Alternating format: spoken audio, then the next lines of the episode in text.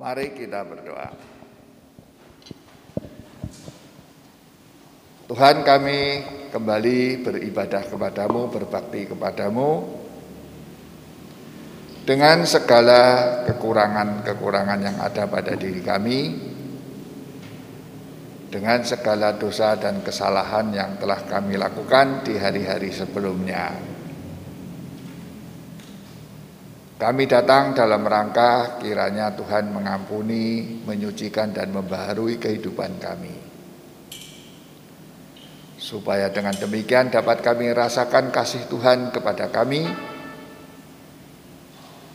kasih Tuhan yang memberikan suatu kehidupan baru, kehidupan yang lebih baik bagi kami semuanya. Oleh sebab itu Tuhan ampunilah kami, sucikanlah kami dan baharuilah hidup kami. Sebentar juga kami akan merenungkan sebagian dari firman-Mu dan biarlah semakin kami mendalami firman-Mu, semakin kami mengerti kehendak-Mu, suatu kehendak yang baik bagi umat manusia, suatu kehendak yang ingin menyelamatkan kehidupan dunia ini dari kuasa kegelapan. Kuasailah hati dan pikiran kami dengan rohmu yang kudus supaya kami dapat semakin mengerti kehendakmu. Berfirmanlah kami siap untuk mendengar dan kami naikkan doa kami hanya dalam nama Tuhan kami Yesus Kristus. Amin. Bacaan leksionari kita adalah dari minggu ini dari Yohanes pasal 3 ayat 14 sampai dengan 21. Yohanes pasal 3 ayat 14 sampai dengan 21.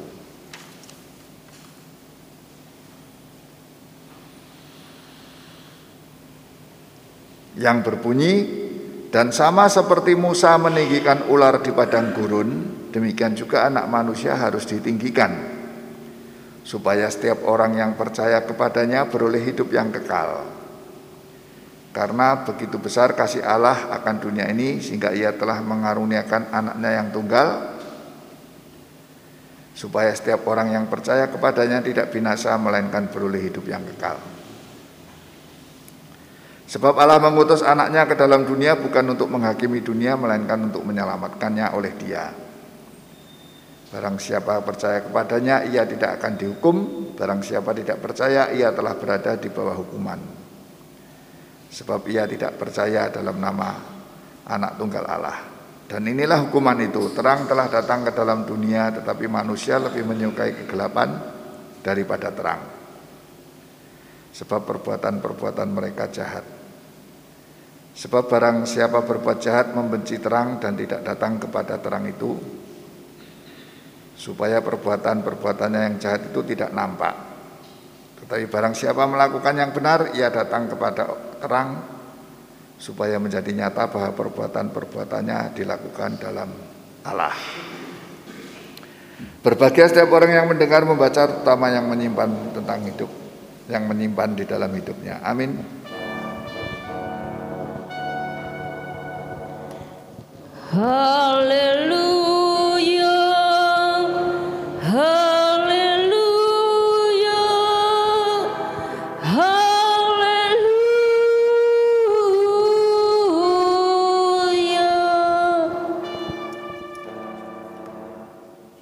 Saudara-saudara, leksionari kita minggu ini merupakan bagian dari percakapan Yesus dengan Nikodemus. Nikodemus datang kepada Yesus pada malam hari.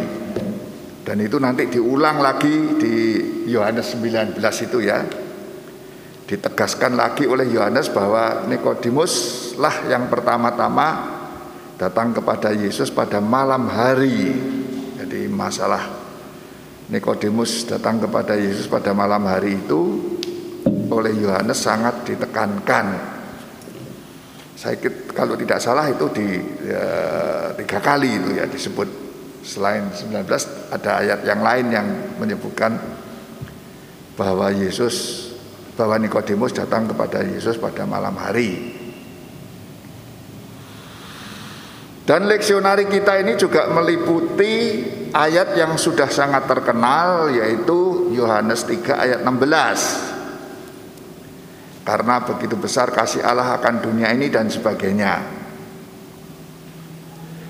Nah, Yohanes pasal 3 ayat 16 ini saudara-saudara begitu terkenalnya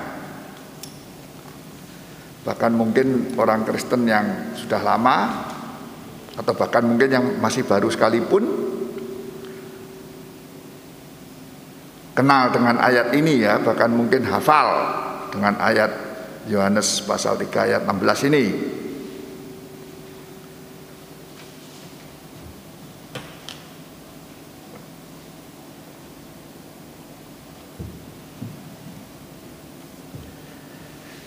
Ya di beberapa waktu yang lalu, beberapa tahun yang lalu Yohanes 3 ayat 16 ini terpampang di mobil-mobil ya. Mobilnya orang Kristen maksud saya Yohanes 3 ayat 16 Dan itu sudah sangat terkenal. Nah saking terkenalnya Sehingga kekayaan maknanya menjadi hilang. Setidaknya orang tidak lagi memikirkan lagi, tidak merenungkan lagi Yohanes pasal 3 ayat 16 ini. Karena sudah saking terkenalnya dan orang Kristen merasa sudah mengerti mengenai Yohanes pasal 3 ayat 16 ini. Nah oleh sebab itu saudara-saudara pada minggu ini saya mau berfokus kepada Yohanes pasal 3 ayat 16 ini untuk menggali kekayaan maknanya yang mungkin sudah hilang bagi kita ya. Yang pertama-tama di dalam Yohanes pasal 3 ayat 16 ini saudara-saudara yang pertama-tama perlu kita perhatikan adalah di situ ada istilah dunia, kosmos. Nah, di dalam Injil Yohanes bahkan mungkin menurut Paulus juga atau bahkan seluruh tradisi Injili, Injil itu kosmos itu sebagai tempat kejahatan ya. Ini kok bengong terus ini gimana? Nah,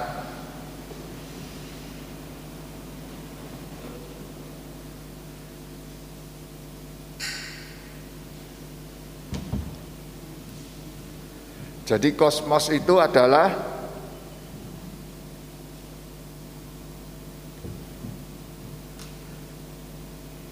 dunia yang dikuasai oleh kegelapan, dikuasai oleh kuasa kegelapan atau dikuasai oleh iblis seperti yang saya jelaskan beberapa waktu yang lalu.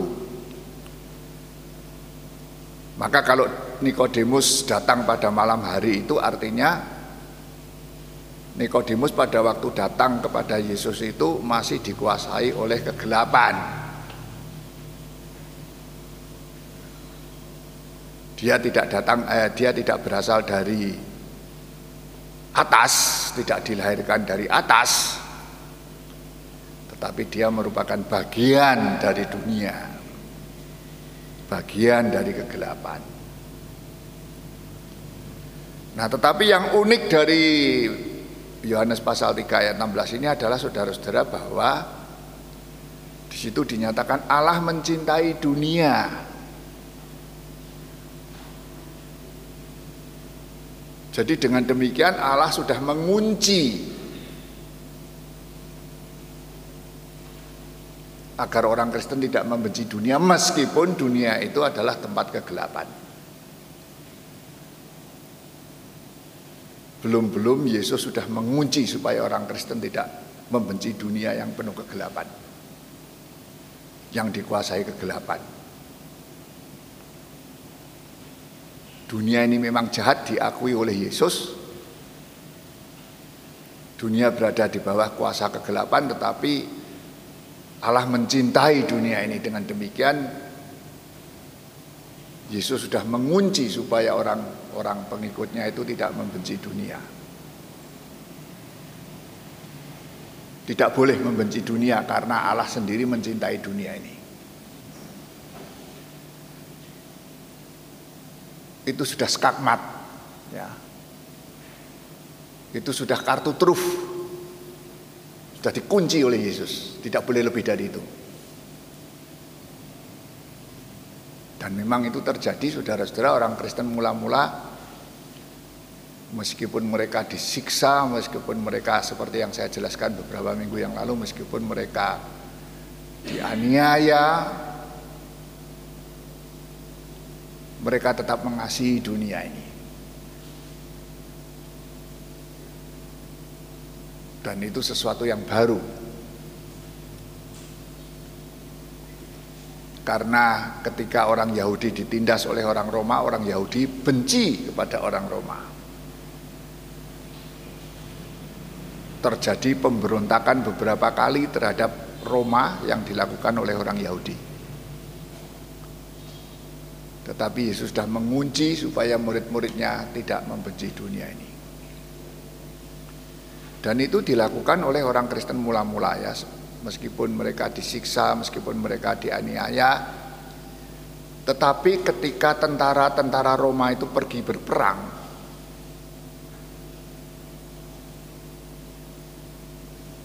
yang ngopeni kehidupan sehari-hari itu justru orang Kristen.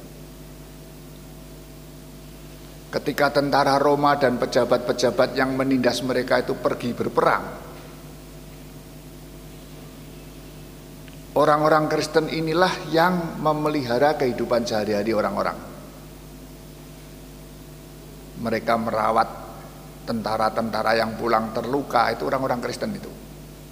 Dan itu sejarah rumah sakit sosial yang didirikan orang Kristen itu berasal dari situ ya. Ketika orang-orang Kristen di Romawi itu merawat tentara-tentara yang menindas mereka yang pulang berperang dari berperang mereka yang terluka itu dirawat oleh orang Kristen dan mereka rawat merawatnya tidak berpura-pura ya supaya mereka tidak ditindas lalu mereka melakukan itu ya itu kan terjadi sekarang ya tahu orang Kristen berpura-pura baik kepada orang lain supaya tidak diganggu kan begitu. Ya, perbuatannya nggak tulus. Tapi mereka tulus. Pada waktu pada mula-mula itu mereka sangat tulus karena tidak ada alasan bagi mereka untuk merawat orang-orang yang menindas mereka. Mereka merawat orang-orang terluka, orang-orang Romawi yang terluka dan orang-orang yang Romawi yang sakit-sakit itu bukan supaya mereka tidak ditindas karena mereka sudah terbiasa ditindas sebenarnya.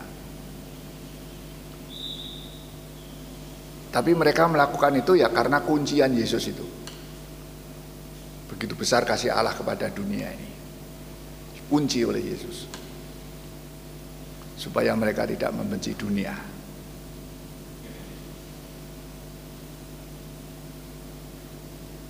Bagaimana caranya supaya tidak membenci dunia yang penuh kejahatan ini? Ya pada zaman dulu seperti yang saya ceritakan secara konkret mereka merawat musuh-musuh mereka yang menindas mereka.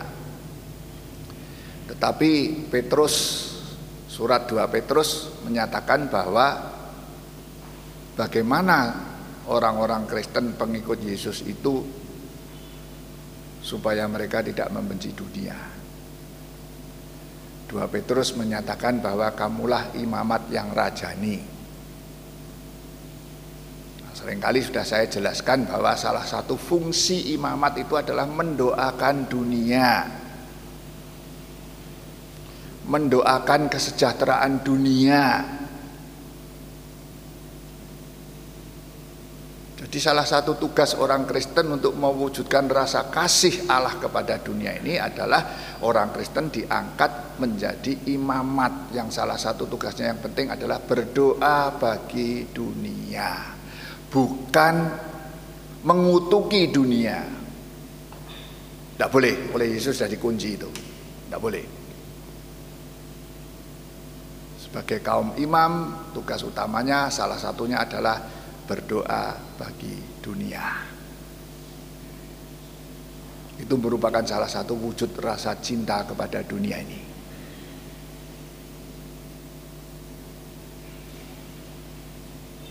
Hal yang kedua, saudara-saudara, yang perlu kita perhatikan adalah di sini disebutkan karena begitu besar kasih Allah akan dunia ini. Sebenarnya bahasa Yunaninya tidak begini ya.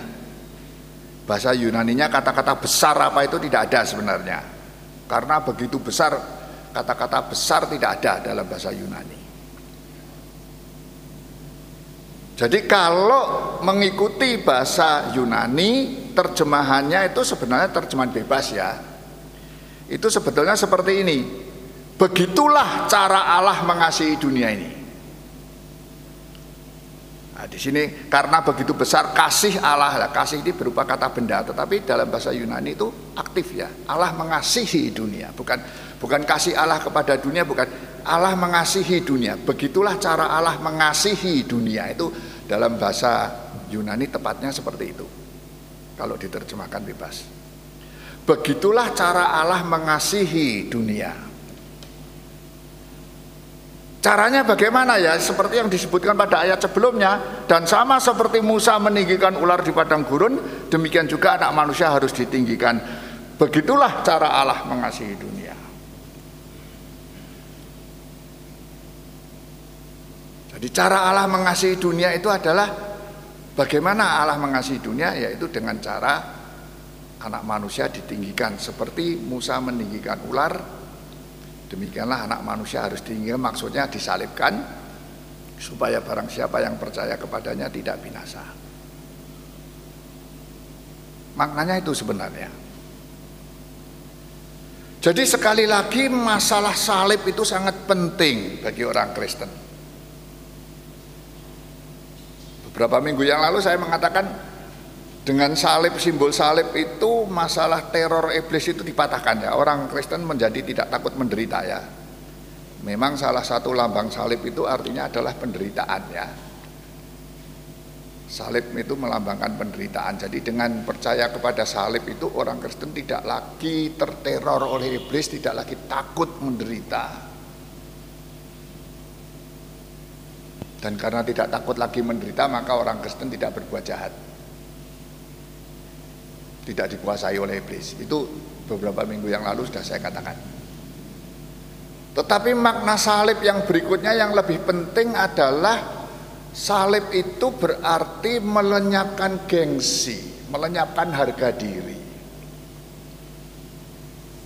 Karena makna salib yang paling utama selain penderitaan ya, selain lambang penderitaan. Salib itu terutama adalah lambang kehinaan. Mengapa Nikodemus tidak mengerti? Karena Nikodemus itu adalah pejabat tinggi keagamaan orang Yahudi. Dan kalau dia disuruh mengakui salib, percaya kepada salib, aduh. Ya, Yesus mati secara hina begitu kok. Saya disuruh percaya kepadanya. Maka Yohanes, Injil Yohanes menggambarkan Nikodemus datang malam-malam menunjukkan bahwa dia tidak mau kalau gengsinya ternodai. Karena percaya kepada Tuhan yang disalibkan itu hina.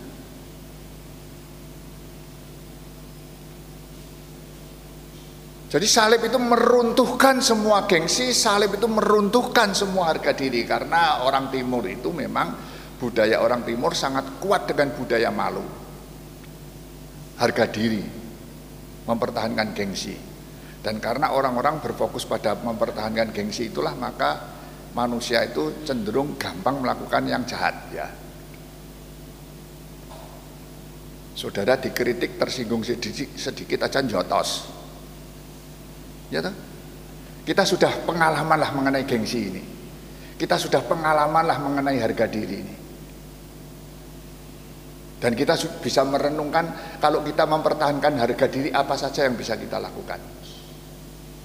Tersinggungan, ngamuk, apalagi budaya Indonesia ini lebih baik mati timbang isin, lebih baik mati timbang wirang. Nah, saya sudah sering kali menyebut ini ya. Sehingga bangsa ini kalau dikritik, kalau ditegur, ngamuk. Salah orang salah pokoknya ditegur ngamuk. Maka di bangsa ini tidak bisa diperbaiki lagi karena gengsi. Mengapa? Karena tidak ada orang yang berani negur timbang aku negur tukaran wis menengai. Anak ditegur ngamuk eh. Lah aku kok negur ya mau di ben terus maka tidak bisa diperbaiki. Salib itu sebenarnya meruntuhkan harga diri, masalah gengsi. Dan akhirnya Nikodemus pun berani keluar. Dialah yang menguburkan Yesus ketika Yesus selesai disalib, mati di atas kayu salib. Dia keluar siang hari ya. Nikodemus akhirnya konon menurut tradisi Nikodemus itu menjadi menjadi orang Kristen ya. Berani mengakui, berani percaya kepada secara terang-terangan. Pertama-tama dia membela Yesus dan kemudian dia menguburkan Yesus di siang hari. Dia datang kepada terang, dia datang kepada siang. Sudah tidak malu-malu lagi mengakui salib, percaya kepada salib, dan di beberapa gereja Katolik, di gereja Katolik, di gereja Ortodok Timur, gereja Koptik, bahkan gereja Lutheran itu Nikodemus menjadi santo, menjadi orang suci bersama dengan Yusuf Arimatea. Yusuf dari Arimatea. Akhirnya Nikodemus pun tidak lagi datang Yesus malam-malam, oleh sebab itulah Yohanes sangat menekankan Nikodemus datang malam-malam itu sangat ditekankan karena akhirnya Nikodemus itu berani mengakui Yesus secara terang-terangan di siang hari. Pertama-tama dia membela dan kemudian menguburkan mayat Yesus. Nikodemus sudah tidak lagi mempertahankan gengsi dan orang Kristen mula-mula itu lalu tidak menjadi minder ya. Orang Kristen mula-mula itu kan seperti yang sering saya sebutkan kan terdiri dari orang-orang miskin-miskin itu ya. Orang-orang miskin itu salah satu ciri khas orang miskin itu apa? Minder. Dan kenapa mereka minder? Karena mereka mempertahankan gengsi, berfokus pada gengsi. Tapi karena mereka tidak punya apa-apa untuk mempertahankan gengsi, jadi mereka minder. Tapi ketika mereka menjadi orang Kristen, mereka tidak lagi minder, mereka menerima apa adanya kondisi mereka, sehingga mereka mampu melakukan perbuatan banyak perbuatan baik. Tidak lagi minder. Mereka mau merawat orang-orang pejabat-pejabat yang terluka, jenderal-jenderal yang terluka, mereka tidak minder. Karena mereka sudah tidak peduli dengan gengsi. Sebelum mereka menjadi Kristen, mereka minder karena mereka berfokus pada gengsi. Orang minder itu bukan tidak punya gengsi. Orang minder itu mempertahankan gengsi tapi gak duwe popo gitu loh. Nah, saya pernah kok ngalami begitu itu. Jalan di mall, jalan-jalan di mall gak gawa duit. Ngasih loh, ngasih barang gak wani. Dilo ae. Karena tidak punya apa-apa untuk saya pamerkan gitu loh. Orang minder itu karena berfokus pada gengsi tapi gak duwe popo. Tapi ketika orang-orang Kristen itu tidak lagi berfokus pada gengsi, mereka mampu melakukan banyak hal dalam hidup ini. Mereka menerima keadaan. Karena Tuhan yang mereka percayai pun, yang mereka cintai pun dihina demikian rupa. Jadi mereka sudah tidak peduli dengan kondisi yang terhina itu dalam hidup mereka. Ya saya tidak tahu saudara-saudara bagaimana kita hidup tanpa gengsi ya. Susah ya. Tapi setidaknya contoh-contoh dalam Alkitab itu ya Nikodemus yang dulunya tidak berani karena gengsi ngakui salib, akhirnya berani keluar. Dan orang-orang Kristen awal-awal itu merawat musuh-musuh mereka, dulunya mereka mendekati saja tidak berani karena gengsi, karena minder. Tapi kemudian mereka ketika percaya kepada Yesus yang tersalib mereka tidak lagi gengsi dan mereka banyak melakukan banyak hal. Saya tidak tahu bagaimana saat sekarang ini hidup tanpa gengsi ya. Ya. Pak Rianto ini bohina moh ngamuk mutung ya Pak ya. Iya. Nah, mutung. Ya. Dikritik-kritik ngantem ya kudu ngantem nek Pak Rianto awake gede ngono dihina ngantem mesti. Ya. Dan itu kendala, kendala kendala orang untuk datang kepada terang gengsi itu ya.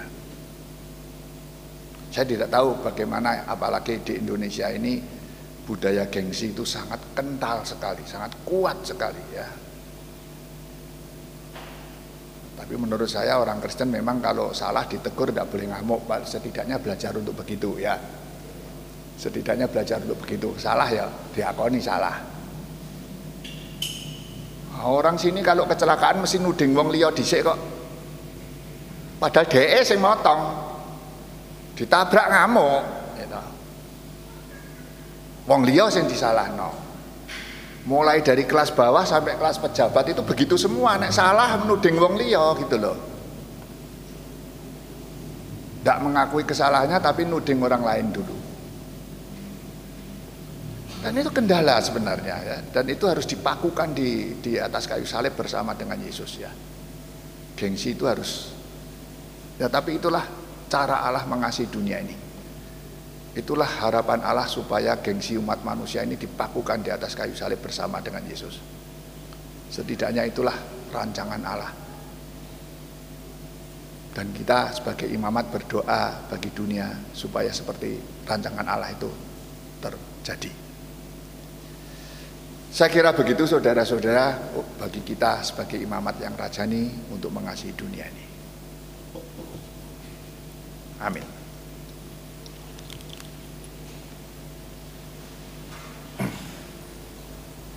Mari kita berdoa.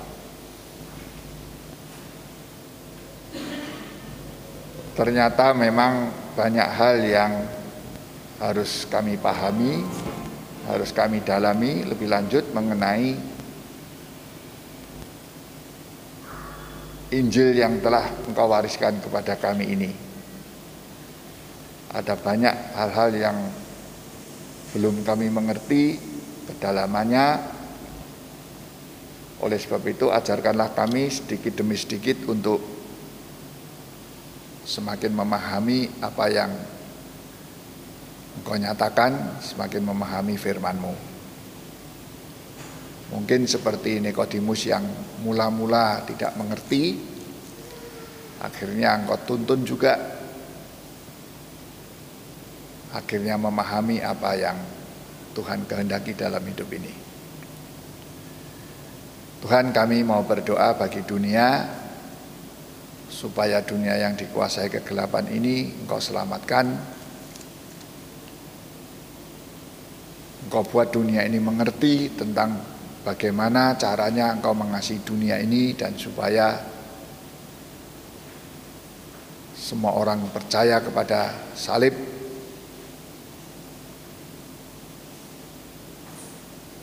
Dengan demikian mereka akan datang kepada terang dan keluar dari kegelapan. Kami berdoa untuk mereka yang hari ini tidak bisa berbakti bersama kami yang lanjut usia karena adanya pandemik. Juga mereka yang sakit. Di sini ada istrinya Yudi di Manado yang lagi sakit. Kami percaya bahwa meskipun kami berdoa di sini dan yang bersangkutan ada di Manado tetapi karena Tuhan maka kami dapat terhubungkan dengan baik dan Tuhan mau mendengarkan doa kami. Kami berdoa dengan segala upaya yang kami lakukan untuk memenuhi kebutuhan hidup. Saat ini semakin terpuruk, banyak yang semakin terpuruk, tetapi kami percaya bahwa Tuhan akan memulihkan segalanya. Sebentar lagi kami akan akhiri ibadah kami dan kami akan kembali kepada kegiatan kami masing-masing. Sertai dan berkatilah kami supaya berkatmu juga melimpah kepada orang-orang di sekitar kami.